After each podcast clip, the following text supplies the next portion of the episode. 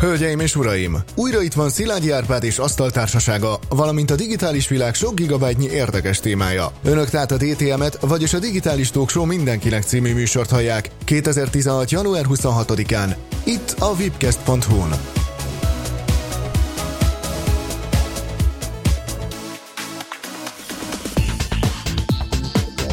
Tegnap egy kiadós mosogatás után találtam meg azt a hírt, miszerint egy robot egy másodperc alatt rakja ki a bűvös kockát, vagy a Rubik kockát. A neten meg lehet nézni videón, és tényleg a robot olyan gyorsan pörgeti a kockát, hogy emberi szemmel már nem lehet követni.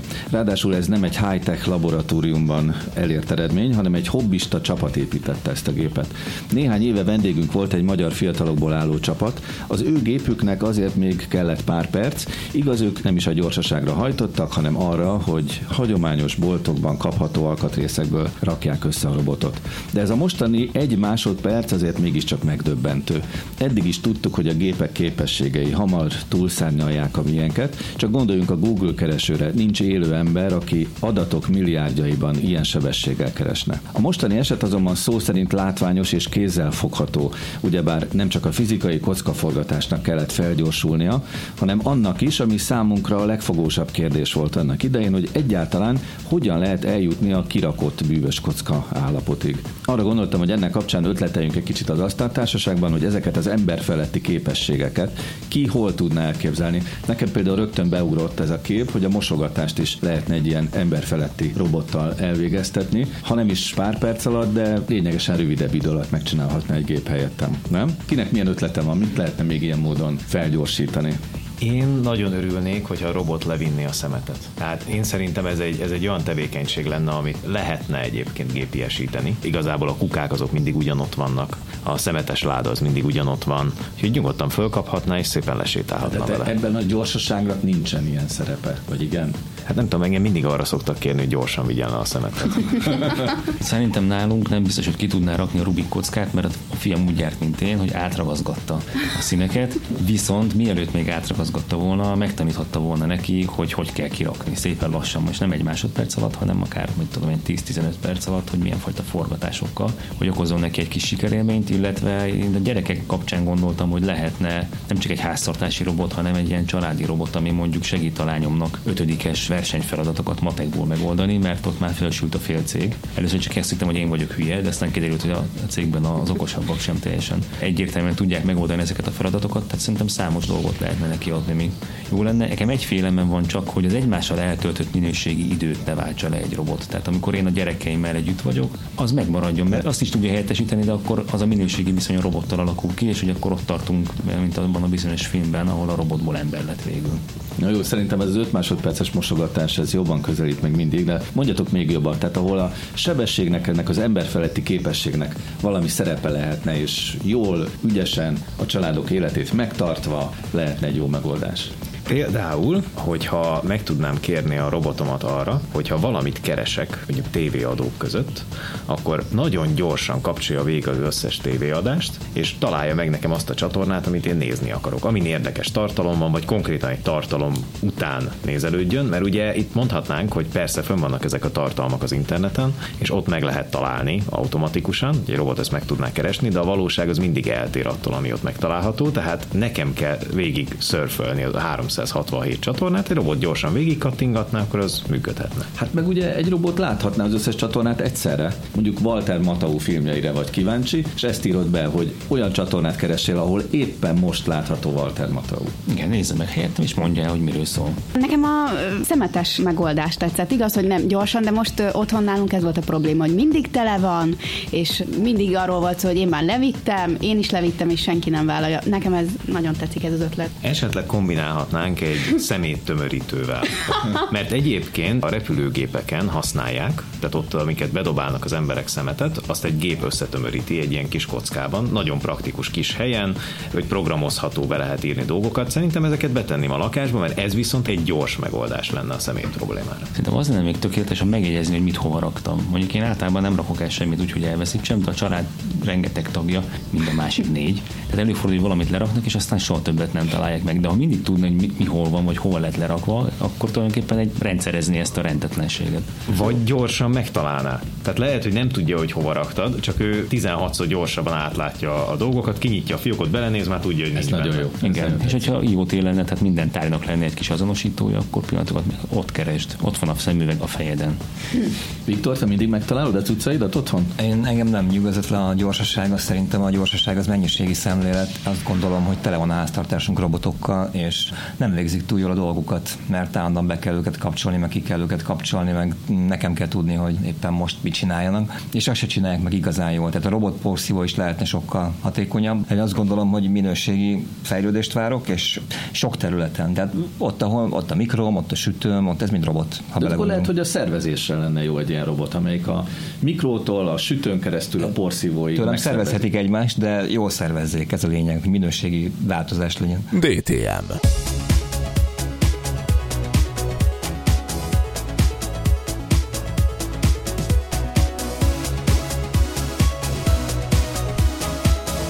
És most halljuk, hogy miről lesz szó a mai műsorban. Önfejlesztés okos telefonnal. Vagy életmódváltás applikációval. Pixeles tánc és harc a szörnyekkel. Ritmus a kriptából. Netes videótékák tesztje. Az internet és a tévé harca. Mégis lenne fúziós erőmű? Nincs is messze, Prágában van. Mindenről a mai műsorban. Tartsanak velünk!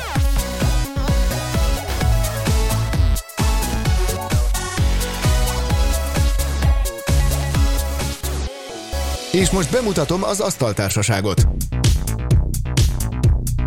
Erdélyi Fruzsina a digitális esélyegyenlőség lelkes híve. Üdvözlök mindenkit! Justin Viktor, innovátor és a technológiai fejlesztések megszállottja. Kellemes hallgatózást mindenkinek. Keleti Artur, az ITBM főszervezője és flipper tudós. Jó napot mindenkinek. Pintér Robert, információs társadalomkutató. Jó estét, jó szurkolást! Velük beszélget a DTM házi és rendszergazdája, Szilágyi Árpád. Friss kutatás szerint törlik a felhasználók azt az appot, amelyikkel kapcsolatban biztonsági aggájaik vannak. Pintér Robert. Egy 2015-ös kutatás szerint az emberek, mármint a felhasználók, akiknek van okostelefonja, különböző biztonsági, illetve adatvédelmi okokból eltérő dolgokat csinálnak alkalmazásokkal, 52%-kal fordult már elő, hogy egyszerűen letörölte az alkalmazást, mert azt gondolta, hogy hát nem tudom milyen adatok vannak ebben, nem tudom mennyire biztonságos, jobb inkább, ha megszabadulok tőle.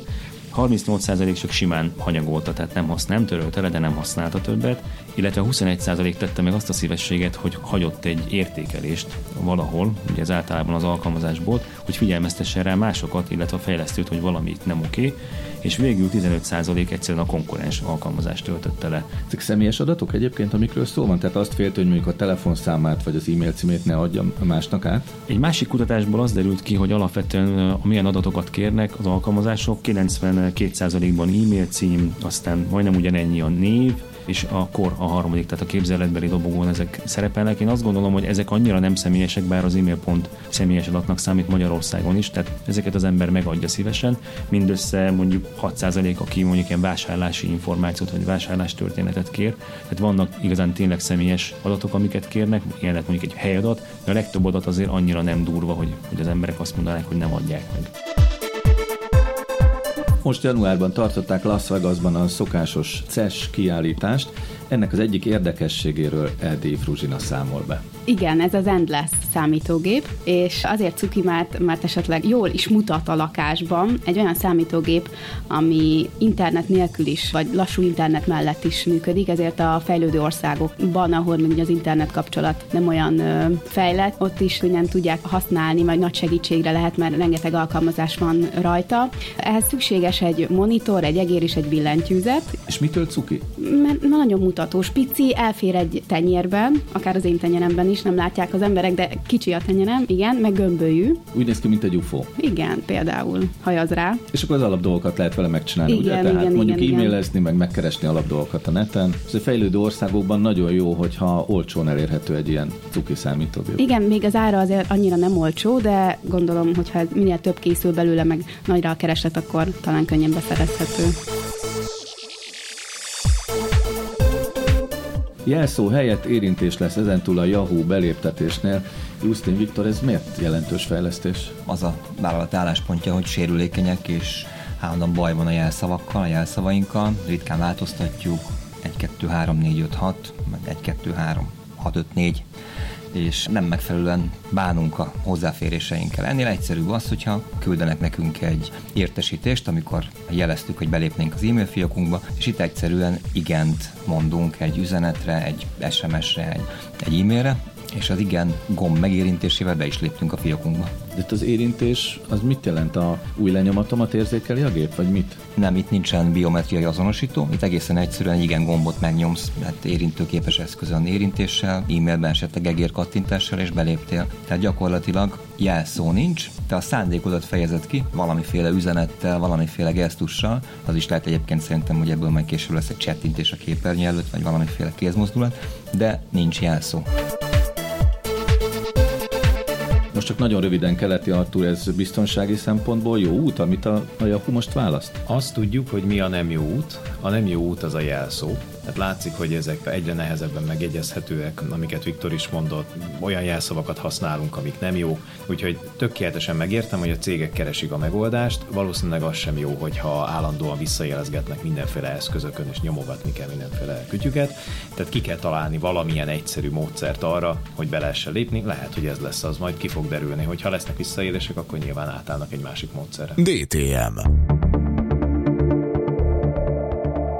Az utóbbi hetek érdekes fejleménye volt, hogy Magyarországon is megjelent a Netflix nevű szolgáltatás, amit leegyszerűsítve most nevezünk internetes videótékának, hiszen filmeket nézhetünk a saját választásunk alapján. Meglepő lehet, de a Netflix már 1997 óta, tehát majdnem 20 éve létezik. Sőt, mi az Asztal Társaságban már évekkel ezelőtt beszámoltunk róla, és emlékeim szerint Borek András megjósolta azt is, hogy mi nálunk is megjelenhet, és akkor borul minden majd a televíziós piacon. Ha a TV üzlet széteséséről egyelőre nem is beszélhetünk, de Pintei Robert blog bejegyzésében azt a címet adta, hogy az internet és a TV harca. Az írásában pedig két hasonló digitális tékát hasonlít össze. Kezdjük a végén. Neked melyik tetszik jobban? Melyik az, ami leginkább közel áll a te igényeidhez a kettő közül? Hát igazániból azért csináltam ezt az összehasonlítást, hogy döntsek, de nem tudok dönteni. Részben azért, mert az HBO Go-t előfizettem, és két éves hűség van, tehát nem is tudnám lemondani. Netflix meg tetszik, ugyanakkor az egész családom használja, tehát sajnos valószínűleg mind a kettő maradni fog még egy darabig.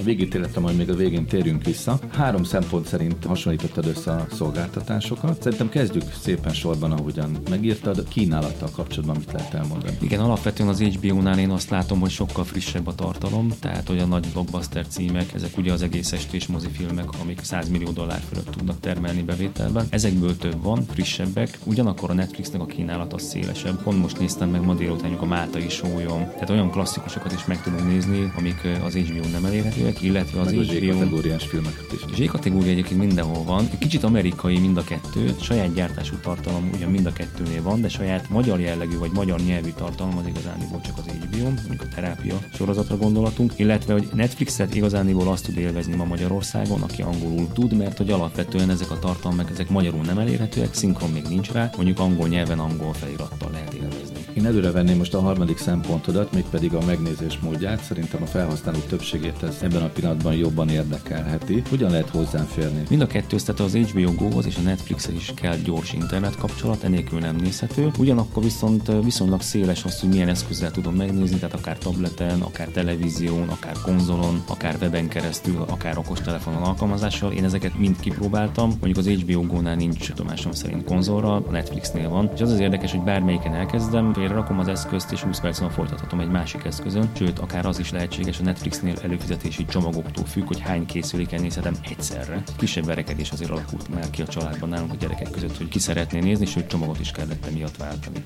Érdekesek ezek a különbségek, ahogy mondod, hogy olyan, mintha ezeknek a tévészolgáltatásoknak az evolúcióját látnánk. Egyik ebbe az irányba indul el, a másik abba az irányba. Erre is majd a végén még térjünk vissza. A harmadik szempontod volt az üzleti modell. Ebben is vannak különbségek a két szolgáltatás között. Igen, Azt gondolom, hogy alapvetően az HBO Go az a televíziózásnak a jövője vagy a jelenje kíván lenni, tehát ők nem is akarnak csak interneten elérhető üzleti modellel előrukkolni, ők barátai a televíziós szolgáltatóknak, tehát nem is tudsz HBO Go-ra előfizetni, csak akkor van televízió előfizetésed, és magán az HBO-nál nem is tudsz előfizetni, csak a televíziós szolgáltatódon keresztül. Úgyhogy hiába kerül 2200 forintba egy hónapra, ami olcsóbb, mint a Netflixnek megoldása, mivel muszáj hozzá televízió előfizetés, azért drágább, még hogyha nem is nézem más. Tehát az úgynevezett cord cutter, aki elvágja a vezetéket, tehát lemondja a kábeles előfizetését, az nem fog tudni HBO Go-t nézni, illetve akkor is ki kell neki fizetni, hogyha nézni szeretné, hogyha amúgy nem nézi. Ez azt gondolom az HBO-nak az egyik hátránya. Ha ugyanakkor a Netflixnél ezt nem látjuk, a Netflixnél egy gyors internet kapcsolattal rendelkezem, nem kell hozzá televízió, és attól függően, hogy milyen minőségben, illetve hány készüléken szeretném párhuzamosan nézni, 8 eurótól 10 és 12 euróig bármilyen csomagot tudok választani. Tehát ők már felednék a tévés világot. Ők már a tévés világon túl vannak, de annyiban vannak túl, hogy mind a kettő előfizetéses modell, tehát reklámok nincsenek, tehát már meghaladták azt a reklámos modellt. Ugye vitatkoznak például a netflix hogy milyen nézettségűek a saját sorozataik, és a Netflix azt mondja, hogy nem, tök mindegy. Tehát nem az a lényeg, hogy mennyien nézik meg, hanem nagy legyen a kínálat, és az előfizetők meg tudják nézni, és érdekelje őket. Nem az a lényeg, hogy most 5 millió néznek egy sorozatot, amikor leadják, hogy 10 millió nézik meg, jó legyen ez a lényeg. Szóval akik követik a technológiai újdonságokat, a geekek, azok régóta azt mondják, hogy ebbe az irányba kell menni, amit a Netflix mond. Ugyanakkor a közönség nagy része meg nagyon is hagyományosan fogyaszt médiát, tehát televíziót néz, és hagyományosan módon teszi otthon a képernyő előtt. Szerinted ki lesz a győztes? Hát Magyarországon szerintem nagyon-nagyon pici nézőszeletekért megy ez a verseny, tehát nem ide-haza fog ez eldőlni. A magyarok alapvetően lineárisan néznek tévét, tévét néznek, naponta több mint négy órát, körülbelül egy százalék, aki esetleg fölvesztett úgynevezett időeltolásos tévézést csinál. Ugyanakkor két millióan vannak, akik torrenteznek, és az ingyenességnek egy óriási kultusza van. Most ehhez képest, tehát sem az egyik, sem a másik nem mutatja azt, sem a hagyományos tévézés, sem a torrentes tartalomfogyasztás, hogy nagyon nagy igény lenne erre a két szolgáltatásra. Tehát biztos, hogy nem nálunk fognak nagy pénzt csinálni. Ugyanakkor a nagyvilágban ez egy viszonylag nyílt csisakos küzdelem, és azért még nincsen lejátszva. Nem mernék most győztes hirdetni. Digitális Talkshow mindenkinek. Itt a vipcast.hu-n.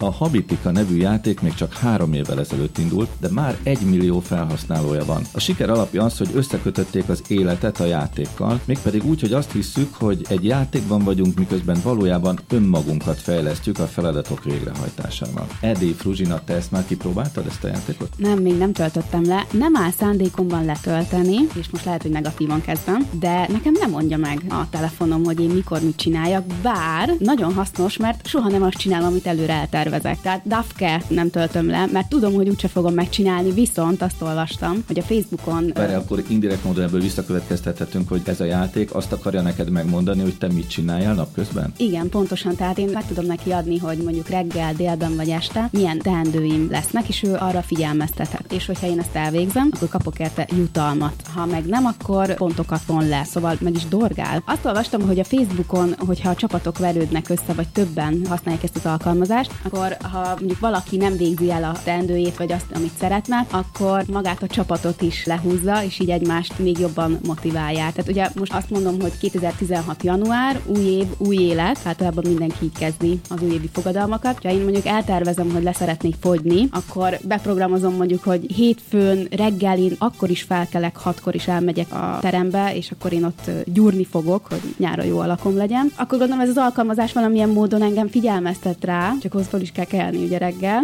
És ez neked nem szimpatikus ezek nem, szerint? Nem, nem. De annak idején te a Facebookon nem játszottál azzal a kertépítő játékkal? Nem, engem ezek nem vonzottak nem ezek vonzottak. a játékok. De ezt tudod, hogy nagyon sokan játszottak Igen, igen, igen, igen, nagyon sok játék rengetegen rákattantak. Én például az édesanyámat szoktam ilyenkor példaként mondani, hogy ő iszonyú mennyiségű időt eltöltött. Már nem is emlékszem a játék nevére. Valaki nem emlékszik rá? Artur? Farmville. Farmville, ez az, köszönöm szépen. Tehát a Farmville azt szerintem egy kicsit hasonló motivációjú, hogy ott csinálsz valamit, kattingasz, feladatokat végzel, Igen, igen, épül a igen. kert. Épül a Csak kert, itt most igen. ebben a játékban nem egy kertet építesz, hanem a Saját. saját időbeosztásodat. Igen. Azért szerintem sok embernél lehet hasznos. Hát nagyon sokan használják ugye a telefonjukat, ugye egyfolytában ezeket nyomogatják, én is egyébként mind untalan, ha tudok, akkor a telefonomhoz nyúlok, és ez ilyen szempontból nagyon hasznos. Aki... Láttál is ilyen embert, akinél mondjuk ilyen segítségre szükség lehet? Még nem, de ezt én terjeszteni fogom. Ez nekem is újdonság. Nem mondom, hogy kipróbálom, mert egy nagyon Mert ennyire vakad- nem tetszik. Nem, ennyire ne, nem, nem. Nekem megtetszett az ötlet. És le is töltöd? Még nem töltöttem töltöttem le én sem. De. De, de nekem nagyon megtetszett. Tehát, hogy olvastam erről a cikket, én azon gondolkodtam, hogy milyen izgalmas lehet, hogyha a saját avataromat követem ebben a Mhm. játékban, csak egyszerűen a játékmenetet még egyelőre nem tudom elképzelni. De szerintem vicces lehet az, hogy engem képvisel ott egy ilyen kis figura, és ő annak megfelelően fejlődik, vagy éppen visszafejlődik, hogy megtettem a feladatomat, vagy sem. Ez olyan, mint mondjuk ugye a Tamagocsi, de... Volt neked annak idején? Vo- Jaj, nagyon szerettem. Na. Igen, igen. Az Akkor ez hogy van? Tamagocsid volt, ezt meg nem bírod. Jó, akkor még fiatalabb voltam, de... Hány éves volt? Talán még általános iskolás lehettem, ugye akkor volt ez Bódi, és akkor ugye órán is azért meg kellett etetni, meg el kellett őt, tisztába kellett tenni, vagy hogy fogalmaznak. Az, az, jól mondod. Szóval Életbe kellett tartani Igen. a tamagocsit. Lebuktál? nem tudom, mert nagyon sokan használták, úgyhogy szerintem hozzászoktak a tanárok, hogy, hogy akkor nyomogatják a gyerekek a tamagocsit. De emlékszem, hogy volt még ugye a tévében is szó róla, hogy volt tamagocsi temető, és olyan gyorsan el is felejtették, pedig szerintem ez egy marha jó játék. Ez egy rövid divat volt. Igen, egy érdekes kérdés, hogy jár-e még valaki a Tamagocsi temetőbe? Meg kellene nézni. De visszatérve ide a játékra, itt hol találod meg ebben a párhuzamot? Tehát Tamagocsi meg ez a játék. Hát, mint mondtad, hogy saját magamat látom, és saját magamat kell úgymond tisztába tenni, az szerint a szempontok szerint, amit én eltervezek előre. Egy, egy kicsit szerintem a Tamagocsi is ön- önfejlesztés volt. Tehát gondoskodnom kellett valakiről. Nem magamról, de valakiről. Itt meg most magamról. Aha. Na minden esetre, hogyha valaki ezt szeretné kipróbálni, akkor hol induljon el és mit tegyen? Ha jól tudom, akkor iPhone-ra meg Androidra is le lehet tölteni. Jól mondod? A böngészőben a Chrome bővítménnyel is meg lehet találni ezt a Habitika alkalmazást. Az, az az információ, hogy a játék neve Habitika. Igen, Így igen, kell igen. rákeresni, és akkor ki lehet próbálni. Jó, hogyha esetleg letöltöd és tetszik, akkor majd számolj be róla, és hogyha megfogott, akkor talán én is kipróbálom. DTM. A digitális világ érdekes. És most egy újabb játék következik, amit csapatunk Flipper tudósa keleti Artur mutat be mindjárt. Előzetesen annyit mondott róla, hogy zene ritmusára kell ugrálni és szörnyeket kinyírni. A zenéje is tök jó, hangulata pedig zseniális. A játék neve Necrodancer vagy Dancer, szóval mondhatjuk, hogy ez egy ilyen kinyírós táncolós? Igen, mondhatjuk kinyírós táncolós, valóban erről szól a játék. A teljes neve egyébként Crypt of the Necrodancer, vagyis a Necrodancernek a kriptája. Egy kis etimológia. Ugye a Necromancer, vagy Necromancer, az egy ismertebb szó lehet azoknak, akik szeretik a fantasy játékokat. Ez egy olyan milyen sötét... Meg a science fiction. Meg a science fiction. Egy ilyen olyan sötét mágiával foglalkozó varázsló tudós, aki főleg ugye a necro szóból lehet következtetni erre, főleg a halállal dolgozik. Na most, hogy ebből hogy lesz egy érdekes játék, ami még jó pofa is, ugye az, az különösen érdekes. Tehát egy kriptában kell ugrálni? Igen, valószínűleg az ember le, lejut egy ilyen sötét kriptába, ahol még van egy ilyen nekromancer is, akkor nyilván ugrál. Itt viszont az az érdekes, hogy egy sírrabló család egyik tagja, egy lány elkezd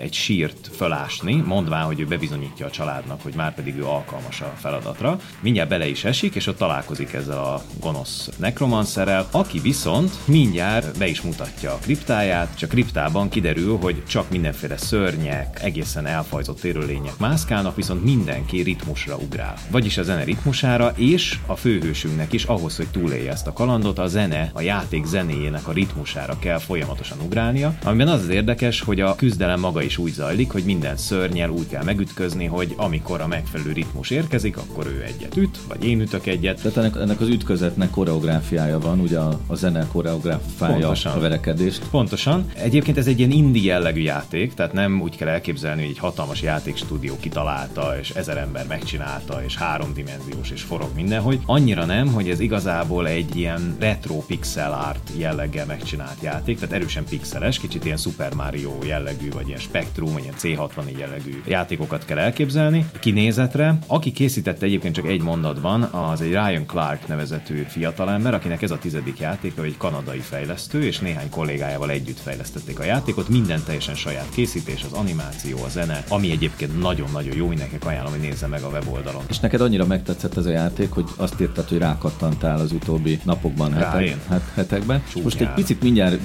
demózni fogjuk ezt a játékot, hogy a mi hallgatóink is valami kis hangulati töltést kapjanak ebből a játékból. Igen, hát itt egyelőre tölt be a, a játék.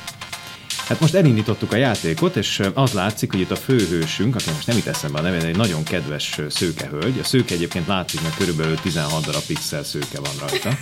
Lehetne Nem. mondjuk Fruzsia neve. Tehát gyakorlatilag Frugival fogok most itt ugrálni, Jaj, és jó. eh, már most magában a lobbyban, az előtérben is ugrálnom kell zenére, tehát erre a zenére kell ugrálnom. Szerintem már most is a kriptában vagyunk, mert itt mindenféle mécsesek égnek, és ilyen fura érőlények, szigonyokkal, meg ilyen lila De azt a szívet kapd el. A szívet azt, azt nem tudom fölvenni, mert ahhoz 12 darab gyémántra van szükség, és Hoppá. nekem csak egy van. Menjünk az első zónába. Az első zóna az első küzdelem, amit meg kell küzdenünk. Belépünk, lemegyünk lépcsőn, itt egy kis lépcső látható, lemegyünk, és Na ez már a játéknak az a zenéje, amire egyébként valóban kell majd ugrálnunk, és kell is tartom a ritmust. Alul egyébként láthatunk egy, egy szívet, ami folyamatosan lüktet, ez az én szívem lehet, most a Fruzsinak a Az szíve. enyém, igen. Elnézést, Fruzsi szívével ö, lüktetünk itt lent. Az én szívemmel játszol. úgyhogy Így van, így van, akkor megpróbálok nagyon óvatos lenni. Na, és akkor elkezdek itt ugrálni ritmusra, megpróbálom betartani a ritmust. Egyébként van egy kis ásókészletem, és az És ezt hogy csinálod ezt a ritmus tartást, hogy nyomogatod a kurzor a kurzor mozgatót? mozgatókkal kell föl leugrálnom, és erre úgy reagál Fruzsi, hogy megemelkedik, meg visszaesik, meg elő, előjön, meg visszajön. Egyébként most egy csontváz üldözőbe vett, és most gyorsan leütöttem egy lapáttal. Mindenki erre a zenére ugrál, maguk a szörnyek is, akiket most folyamatosan ölök le egyébként. Fruzsi, mondd közben, hogy mit lát. Nagyon ütemesen ugrálok, és haladok előre, és rádió mindig nézők. jönnek ezek a szellemek. Zöld, meg kék, látom, hogy most az az aranytallér az most már a zsebemben van. Azokat azért kaptad, mert, a, mert megölted ezeket a szellemeket, akiket itt lecselkáltál. Nagyon helyes. Mert hát Nem látják a rádiónézők, de Artur ütemesen mozgatja fejét, hogy ritmusban maradjon, tehát egész Bólogat testével hozzá. játszik. Igen. Így van, igen. Tisztelem, mint egy popkoncerten. De és tényleg nagyon pixeles a grafikája, Fruzsi? Nem, egyáltalán. Jól néz ki? Nem, ja, elég jól kivehető, aranyos És játék. amikor munka közben játszod a fejeden egy fejhallgatóval, nem durva? Rázod a fejed? Szerintem csak azt hiszik, hogy az SHP kimutatásokon bólogat. Miközben haladsz előre a szörnyek kinyírásával, mi a cél? Van egy feladat persze, meg kell találni a lejáratot egy következő kripta szintre, és ahhoz ki kell nyírni az úgynevezett minibossokat. Hát ez egy természetes folyamat, ezek a minibosszok azok ugye azok a főhősök, akiket valahogy, valahogyan le kell győznünk. Akit most hallunk, Igen, egy ária-szerű hang hallatszik. Igen, ő, ő, ő nem más, mint egy shopkeeper, egy boltos, aki áriázik a zenére egyébként, követi a zenének a ritmusát. Azt hiszem, hogy a neve az valami olyasmi, hogy Freddy Merchandiser, valami ilyesmi. Most nagyon fontos elemnél vagyunk, mert, mert most lassul a zenének a végénél járunk, és kis piros jelek jelzik, hogyha én most gyorsan nem megyek, nem váltok szintet, akkor vége szakad a játéknak, le is megyek egy kripta szintet. Borzasztó, hogy ilyen csákányok, meg ásók, meg most, most mit csináltál az előbb? Most jött egy ilyen piros élőlény, akiről nem tudom, hogy kicsoda, de időnként megtámad, úgyhogy megvédtem magam. Na szóval mi történik akkor a, a vége felé? Meg kell találni a lejáratot, majd az összes főnököt le kell győzni négy különböző szinten, és a végén megoldom a játékot, ez a, ez a cél. De hozzá kell tenni, hogy én például az első szinten még azért nem mentem tovább, mert annyira élvezem a zenéjét, meg annyira szeretek ugrabugrálni itt föl alá. Valamilyen képességet fejleszt ez a játék? Egyértelműen fejleszt. Először is, hogy a zenének a ritmusára kell valamit csinálni, az egy addicionális elem az irányításban, amit ritkán szoktak használni. Tehát általában a zene aláfestés, hangulatfokozó, viszont az, hogy ezt szinkronizálva kell csinálni, az szerintem erősen fejleszti az ember koordinációs képességét. Sőt, a zenét cserélni is lehet. Tehát, hogyha valaki ki akarja változtatni a játék eredeti zenét, amiket nagyon jó, de ha ki akarja cserélni, akkor lehet cserélni, de arra viszont oda kell figyelni, hogy minél gyorsabb a ritmusa a zenének, annál nehezebb a játék. Hiszen olyan tempóban kell ugrálni, ahogy a, a zene szól, úgyhogy mondjuk az ilyen trash metal dolgokat nem nagyon javaslom. De például hallottam már klasszikus zenét alatta, vagy például Michael Jacksonnak a Billie Jean című számát, ami kifejezetten alkalmas arra, hogy az ember tempóra ugráljon a játékban. Digitális kultúráról érthetően a DTM-ben. A tudósok már nagyon régóta mondják, hogy elvileg lehetne magfúzióval működő erőműveket is alkotni, de utána mindig azt hallhattuk, hogy ennek elérése iszonyatos megpróbáltatás, ezért többe kerülne a leves, mint a hús. Eközben viszont a németek, ha hihetünk a híreknek, mégiscsak megcsinálták a fúziós erőművet. Justin Viktor olvasott erről, hogy sikerült ez az áttörés? A németek annyira megcsinálták, hogy őket megelőzték, mint egy 60 évvel az amerikaiak, akik 1950-ben rakták össze az első fúziós, Fúziós erőművet? Fúziós erőművet.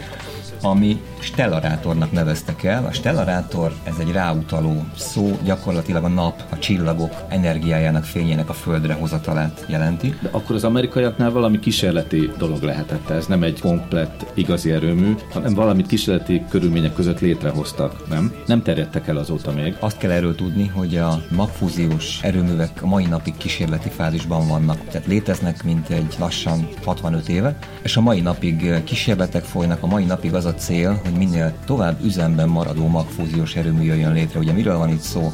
Képzeljétek el egy tórusz alakú, ez hétköznapi nyelven legyen mondjuk fánk alakú üreget, ami körül egy elektromágneses erdő van gyakorlatilag kiépítve, ez egy, ez egy önmagába záródó cső, és ennek a belsejében áramoltatják a plazmát, aminek az összes tömege 5 g. Tehát 5 g anyag van benne, és ez az 5 g gyakorlatilag 3-4 atomerőműnek a teljesítményével is, vagy atomerőmű blokknak, hagyományos blokknak a teljesítményével is felveheti a versenyt, 5-6 gigawatt energiát is előállíthat 5 g anyag. Ráadásul, ezt a plazmát kell fölhevíteni valami nagyon magas hőmérséklet. Ugye ez már a hevült plazma. De hát van benne egy kis deutérium, egy kis trícium, és ezeknek az atommagjai fúzionálnak. Hát ez a szárazabb része. És több millió fok, ugye a hőmérséklet? A, a hőmérséklet 100-150 millió fok. Ez gyakorlatilag elképzelhetetlenül sok. Ehhez kell iszonyú mennyiségű energia. Tehát ahhoz, hogy energiát termeljünk, már eleve sok energia kell. Ugye a korai berendezéseknél a legelső reaktort hívták stellarátornak, aztán jött az orosz tokamak 1960-ban, ezeknél még nagyon-nagyon sok energia kellett. Nem olyan rég visszáll a, a tudomány a stellarátor megoldásra, ami egy kicsit különbözik az orosz tokamak koncepciótól, és ez a stellarátor lesz úgy néz ki a jövő, itt egyre kevesebb energia kell hozzá, most már közelítjük azt az értéket, ahol a betáplált energia nem több, mint ami kijön belőle, de nem is ez az igazi áttörés, hanem az, hogy mint egy 30 percig működőképes az új reaktor, szemben az eddigi 6,5 perccel. Tehát a Tokama körülbelül 60 éven keresztül tudott 6,5 percet. Ennyi ideig tudott működésben maradni. És utána mi történt? Felrobbant? Vagy? Utána le kellett állítani, mert olyan fluktuációk léptek fel a plazmában, hogy instabilá vált maga a reakció a mai erőművek, és közelítjük a kereskedelmi felhasználásnak a szintjét, ami azt jelenti, hogy befektetői érdeklődés van, az azt jelenti, hogy a pénzügyi világ elkezdett nyitni e felé a koncepció felé. Nem olyan távol van már az a, az időpont, amikor ez átmehet egy kereskedelmi szegmensben, a világpiac kereskedelmi szegmensébe, és elkezdhetnek valóban az első ilyen jellegű erőművek működni. Közben egy német tudósnak a hangját halljuk a háttérben. Ő prezentálja a működését ennek az erőműnek? Nemrégiben a Max Planck intézetben felállított Wendell Einstein 7X stellarátorban, vagyis egy ilyen tórusz erőműben. Már a név is olyan, mintha egy ilyen lövöldözős játékban ez, lennénk. Ez, ez gyakorlatilag egy az egybe, de lehetne a Wolfensteinnek a következő része. Tehát ebben az erőműben 30 perces működést összehozták, és itt plazmát áramoltattak, ami előrevetíti ezt a közelgő kereskedelmi felhasználást, illetve hát az energia felhasználásunknak a teljes átalakulását, egy paradigmaváltást, hiszen egy ilyen erőmű nem veszélyes, ha ez abba hagyja a működést, ha bármi meghibásodás történik, semmi se történik. Tehát a plazma kihűl, az erőmű leáll szemben egy atomerőművel, ahol ugye, hogyha bármiféle üzemzavar van, akkor nagyon komoly következményekkel Radioaktív sugárzás és társai. Százezer vagy millió éves felezési idő. Mivel kecsegtet ez bennünket? Iszonyú nagy mennyiségű energia olcsón, vagy akár ingyen? Hát egyrésztről iszonyú nagy mennyiségű energia ingyen, vagy nagyon, vagy nagyon olcsó, ez is nagyon olcsón, vagy egyre olcsóbban, talán inkább fogalmazunk így, egyre olcsóbban, és egyre több lehetőség, hiszen gondoljunk csillagközi űrutazásra, ahol meghajtások kellenek, mindig új hajtómű koncepció koncepciókat tesztelnek. Hát ha ott van egy működő, kezelhető méretű fúziós reaktor, ugye ebből áll a világegyetemünk, tehát ott lógnak az égen a csillagok, függnek az égen a csillagok, amelyek ezt működtetik, tehát látjuk a példát, létező történet. Ha ezt űrhajóba tudjuk tenni, hogyha ezt nagyvárosoknak a üzemeltetésére tudjuk használni, akkor előbb-utóbb egy olyan utópiában élhetünk, ahol az eszközeinkre wireless közvetített energia működteti az eszközeinket, megszűnik az energiafüggőség, nem kell energiafüggőségben élni. Itt a mi kis életünkben, akik itt akarunk maradni a Földön, egyelőre egyelőre legalábbis mi használhatjuk, vagy részesülhetünk ebből az előnyből valahogy? Nem is forradalmi, meg nem is annyira új már, hogy a mobiljainkat is wireless töltjük, vagy vezeték nélkül töltjük. Abszolút azt gondolom, hogy igen. Tehát, hogy egy 50-100 éven belül itt lesznek ezek az erőművek, és az biztos, hogy a koszos technológiákat, a foszilis technológiákat, füstölős erőműveket, azokat leváltják. De azért arról is hallunk az utóbbi években, hogy most már látjuk a végét a kőolajforrásoknak. El fog fogyni néhány évtized és vége, akkor ebből mire következtethetünk? Én ebben vagyok vagyok szkeptikus. Tehát én azt gondolom, hogy fosszilis borzasztóan sok van még, túl sok van még. Tehát, hogy mindig találnak új földgázmezőket, akkor utána fracking, tehát repesztenek, rétegrepesztenek, akkor utána biogáz, akkor. Tehát, hogy ez egy darabig meg azért úgy pár, pár száz évig el tudom képzelni. Pedig, és azért beszélünk most erről, hogy lehetnének ilyen alternatív módok, amivel tökéletesen ki lehetne váltani a kőolajat meg a földgázt. Hát sokkal tisztább a világban élnénk, élhetőbb világban élnénk, kevésbé veszélyes világban élnénk, az üzenete is sokkal jobb, tehát nem nagyon látom a hátrányát.